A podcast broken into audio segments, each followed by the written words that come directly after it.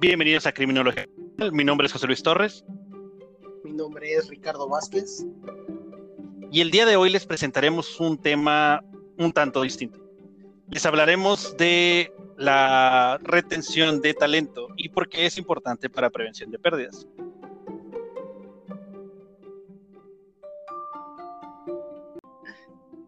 Muy bien, si quisiéramos iniciar este podcast poniéndonos un poquito técnicos, yo diría que la retención de talento es una estrategia que engloba un conjunto de premisas por las cuales la empresa trata de conservar a personas que demuestran calidad en su trabajo, buen desempeño y actitud.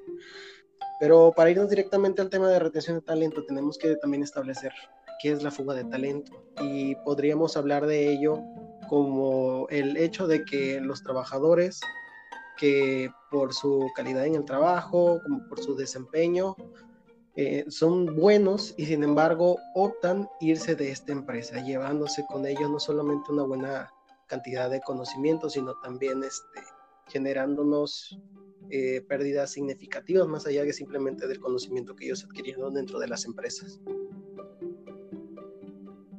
Las mayores o las más altas para la rotación son que se sienten, no les importan los empleados a las empresas, que no tienen las competencias necesarias, que no logran afinar sus ideas junto con las de sus jefes y que no hay oportunidades de crecimiento dentro de la empresa. Sin embargo, una de las mayores es que realmente tienen jefes, no líderes. Y generalmente un liderazgo pobre es lo que hace que la gente salga de las empresas. Esto y que no hay lo que se llama alianza colaborativa o trabajo en equipo. Sin embargo, ¿cuánto pierde una compañía al momento de tener rotación de gente que es buena trabajando, de gente que realmente es un talento? ¿Cuál es la curva de aprendizaje y por qué esto nos interesa a nosotros? Ricardo, ¿nos ayudas con los datos, por favor?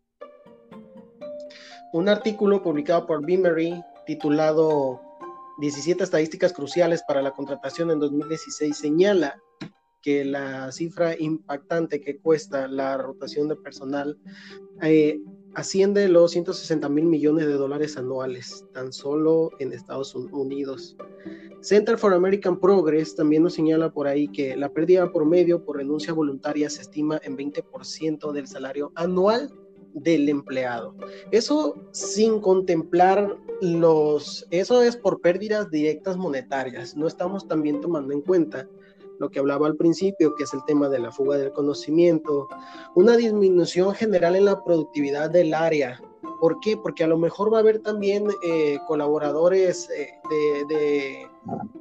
de, verticales en los que van a tener que realizar también parte del trabajo de la persona que, que, no, que acaba de abandonar.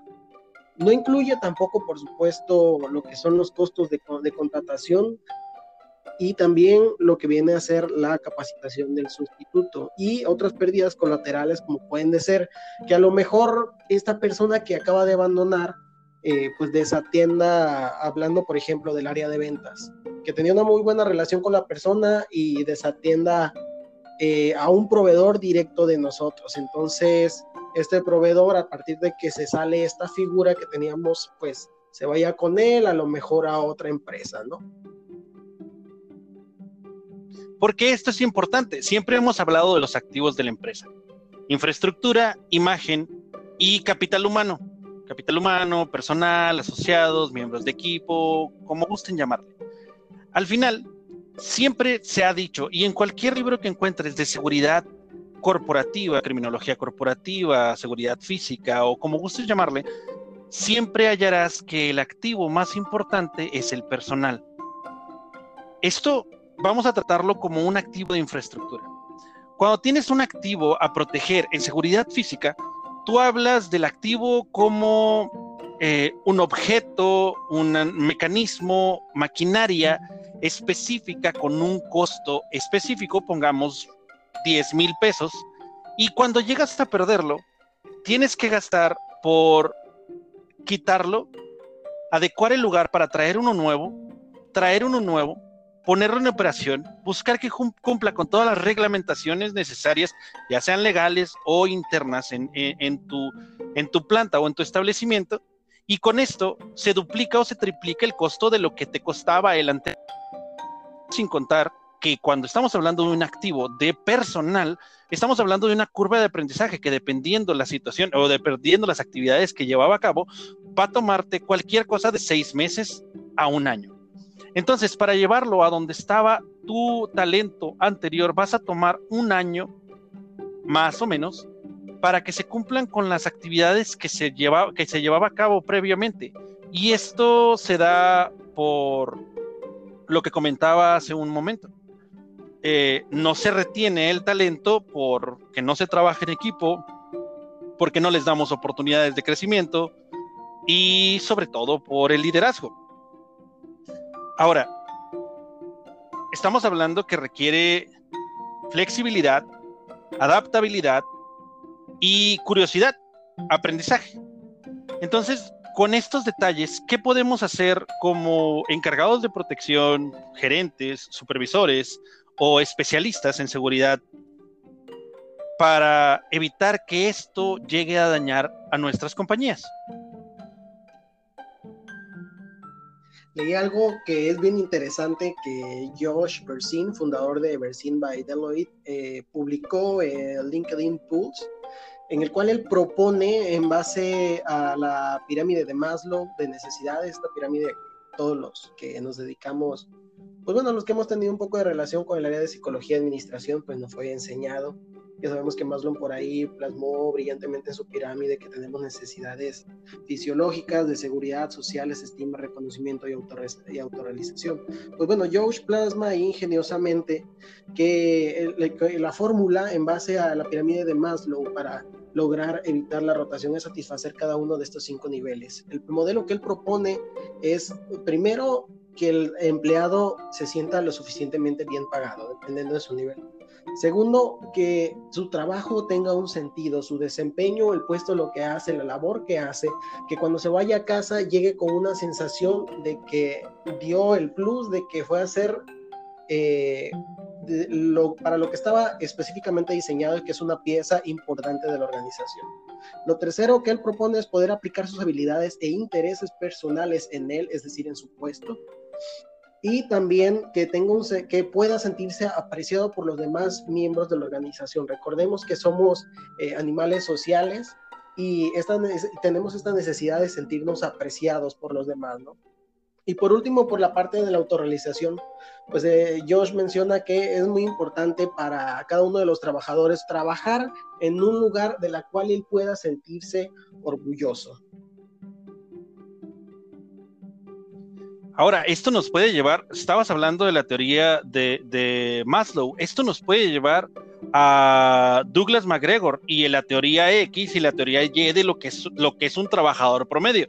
Y lo tengo acá enfrente, entonces los explicaré. En la teoría X dice que los, en, en esos supuestos el trabajador trabaja lo menos posible, no tiene ambición, evitan las responsabilidades, prefieren que les digan qué hacer y cómo hacerlo no quieren cambiar, se resisten a, los cambios, están mal informados y harían muy poco por la empresa si no fuera por los administrativos que hacen que cumplan las cosas. Ahora, también vienen los supuestos de la teoría Y. La teoría Y, también de Douglas McGregor, dice que los empleados, los trabajadores, tienen un catalizador endógeno que los lleva a realizar las tareas. Consideran el trabajo natural como un juego, se, se autodirigen hacia la consecución de los objetivos, o sea, son impulsados de forma interna, endógena, para cumplir con sus objetivos con aquellos que le confía la administración, buscan responsabilidades, son creativos, tienen imaginación, buscan cómo lograr las cosas, sienten motivación y deseos de perfeccionarse buscan cómo salir adelante, asumen objetivos de la empresa y esto no siempre viene de la mano de compensaciones mejores, de un mejor salario. Se busca que, que cumplan con los objetivos de la empresa y se les dé una compensación equivalente a las actividades que están realizando. Sin embargo, siempre es eh, reconociendo sus méritos y llevándolos a que, a que realicen las actividades por esa cuestión endógena. Entonces, estamos hablando ya de teorías de administración que podemos quitarle un poco la carga de encima al, liderazgo, porque generalmente nos vamos a los líderes, ¿no? Es que renuncio porque mi jefe, mi jefa no es bueno conmigo, eh, me quiero ir porque no me enseñan a trabajar, porque no me dirigen bien, porque no me dan prioridades, porque no puedo realizar las actividades con tal carga de trabajo. Sin embargo, vienen dos, tres cuestiones distintas. Esto sin meternos a la teoría de Sahin, que más adelante se las podemos eh, explicar. Son teorías de administración en las cuales vamos a tratar de trabajar en conjunto y en equipo para evitar pérdidas a la compañía por rotación, por despidos, por, em, por bajas voluntarias, con la finalidad de que se mantenga el talento y en caso de que no puedas mantener el talento, lo desarrolles.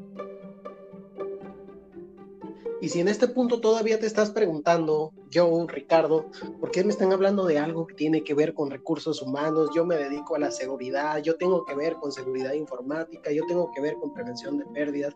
Si los datos que te hemos dado aún no te han convencido, déjame decirte que tiene que ver absolutamente todo. Por la parte de la seguridad, si nos vamos específicamente al tema de prevención de conductas delictivas por parte de, nuestros colaboradores, recordando que hay estadísticas que dicen que desde un 60 hasta un 80% de las actividades delictivas que se hacen contra la empresa es por trabajadores propios. Pues bueno, evitar la retención de talento, generar un buen clima laboral, una, tener una buena cultura organizacional nos lleva precisamente a que el, que el colaborador se sienta parte del equipo de, de trabajo y fortalecer estos vínculos, que nosotros logremos eh, que el colaborador se sienta parte de la empresa, parte del equipo, que nosotros podamos transmitir esa cultura y que, se, y que vea al equipo de trabajo como una segunda familia, puede conllevar también a que pues este mitiguemos la oportunidad ahí de que presente alguna conducta antisocial contra la empresa, de que haya riesgo, por ejemplo, de sabotaje, de robo, de fuga de información interna o incluso fraude para los departamentos administrativos que podemos tener. Si esto no fuera suficiente, nos podemos ir de lleno a um, seguridad. Como especialista o encargado de seguridad, cabe la posibilidad que te vayas a hacer cargo de un equipo, ya sea interno o externo, de personal de seguridad. Guardias de seguridad, control de acceso, recepcionista, área de dispatch o como gustes llamarlo. O inclusive todas estas juntas. Uno de los mayores problemas en prevención de pérdidas es el desinterés de parte del personal de seguridad para realizar sus actividades y la falta de capacitación. Ahora, si te pones a pensar en que tu equipo de, seguridad son 50 guardias de seguridad, que generalmente 24 horas para, son 3 a 4 guardias, estás hablando de un set de unas 6 posiciones. En esas 6 posiciones, con una rotación eh, tan alta como el del sistema de seguridad en México, que anda entre 60 y 70% de rotación anual, quiere decir que de tus 50 guardias se te van a ir 35 en el año. Esto, aparte del costo de reclutamiento, eh, canvaseo, contratación, documentación, por, eh, por, estar en México, el darlos de alta en el, con, su QUIP, el hacerle un estudio socioeconómico eh, completo en caso de que la compañía se haga cargo de esto o en caso de que trabaje en un área con OEA o CityPad, eh, debes de cumplir con, con este background check, lo que te llevaría a un costo superior a la media y la pérdida que conlleva, más el entrenamiento que debes de darle al personal. ¿Cómo este entrenamiento constante porque ser gente nueva puede generarte una problemática. que te dejen entrar gente que no ha mostrado su identificación, que te entregue una copia de la identificación, que eh, no traiga su, no lo sé, formato migratorio múltiple en caso de ser extranjero, eh, que no cumpla con los requerimientos de la empresa, porque al final no tuviste el tiempo de entrenar a las 35 personas contra las 50 que debes de tener generalmente en tu equipo de trabajo, y gracias a este déficit de entrenamiento, de capacitación, de captación de personal, tienes pérdidas por la contratación, tienes pérdidas por el entrenamiento, y mayoritariamente tienes vulnerabilidades en tu establecimiento, en la seguridad física del establecimiento por parte de capacitación, por falta de capacitación, aunado al cansancio de los otros 15 que ya se quedaron más de un año, que no están dentro del porcentaje de rotación para capacitar a sus compañeros, para realizar las actividades, doblar turnos y mantener la seguridad de la empresa. Estas son algunas de las formas en las que puede dañarte, en las que puede generarte una problemática el no tener un sistema que te ayude a mantener lo más bajo posible tu, rotación laboral. Llegado a este punto, creo que ya hemos demostrado la importancia de que el encargado de seguridad, el coordinador de seguridad, el especialista en prevención de pérdidas tengan nociones y conocimientos sobre rotación de talento, que no, que no es únicamente una labor de recursos humanos, sino que es una labor conjunta, es como siempre yo digo, este, que la seguridad es una labor conjunta, puede uno ser únicamente coordinador, pero en realidad tenemos que lograr concientizar a todo el equipo. Para lograr ese tipo de resultados tenemos que tener a todas las áreas involucradas. Entonces, nace aquí la pregunta, ¿qué es lo que podemos hacer para retener el personal y sobre todo el talento de nuestra organización? Me voy a poner un poquito técnico aquí. Eh, hay un libro que me parece muy bueno de un autor que muy probablemente muchas personas hayan ya escuchado, se llama Simon Sinek, Simon Sinek, muy famoso por por sus ponencias relacionadas con los temas de liderazgo.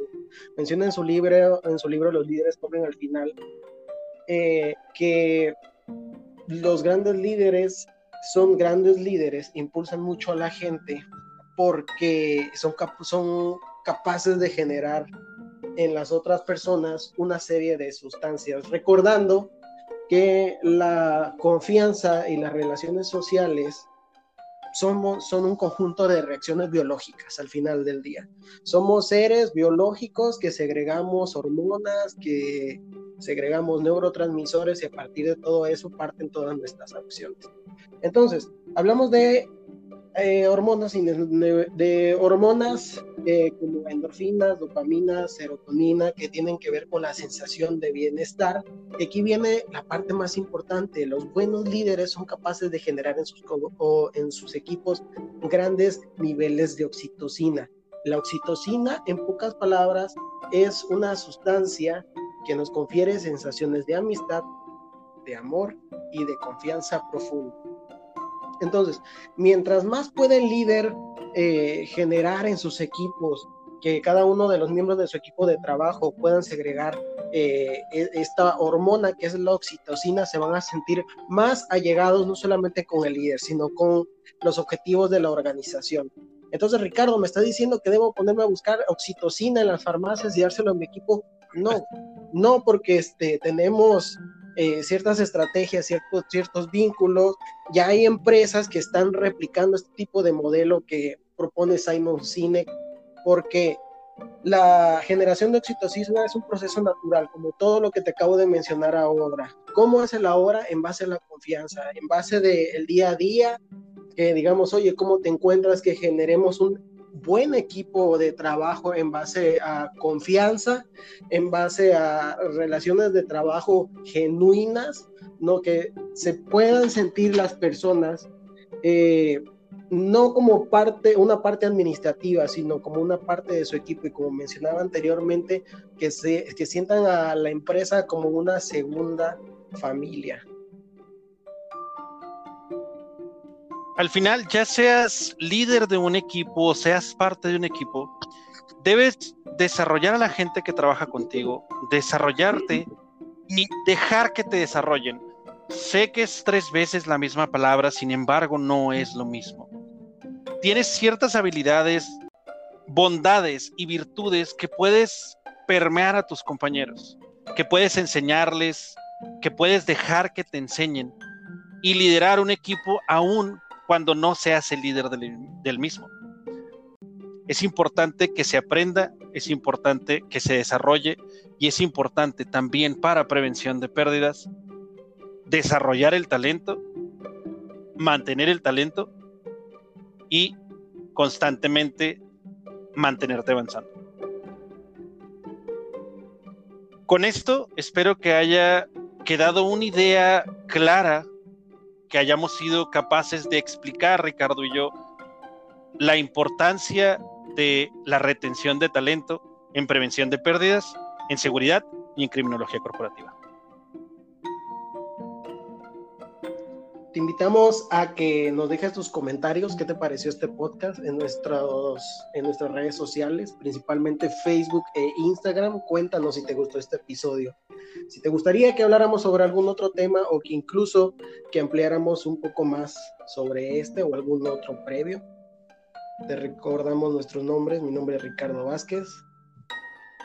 Mi nombre es José Luis Torres y les agradecemos su atención. Hasta la próxima. Hasta la próxima.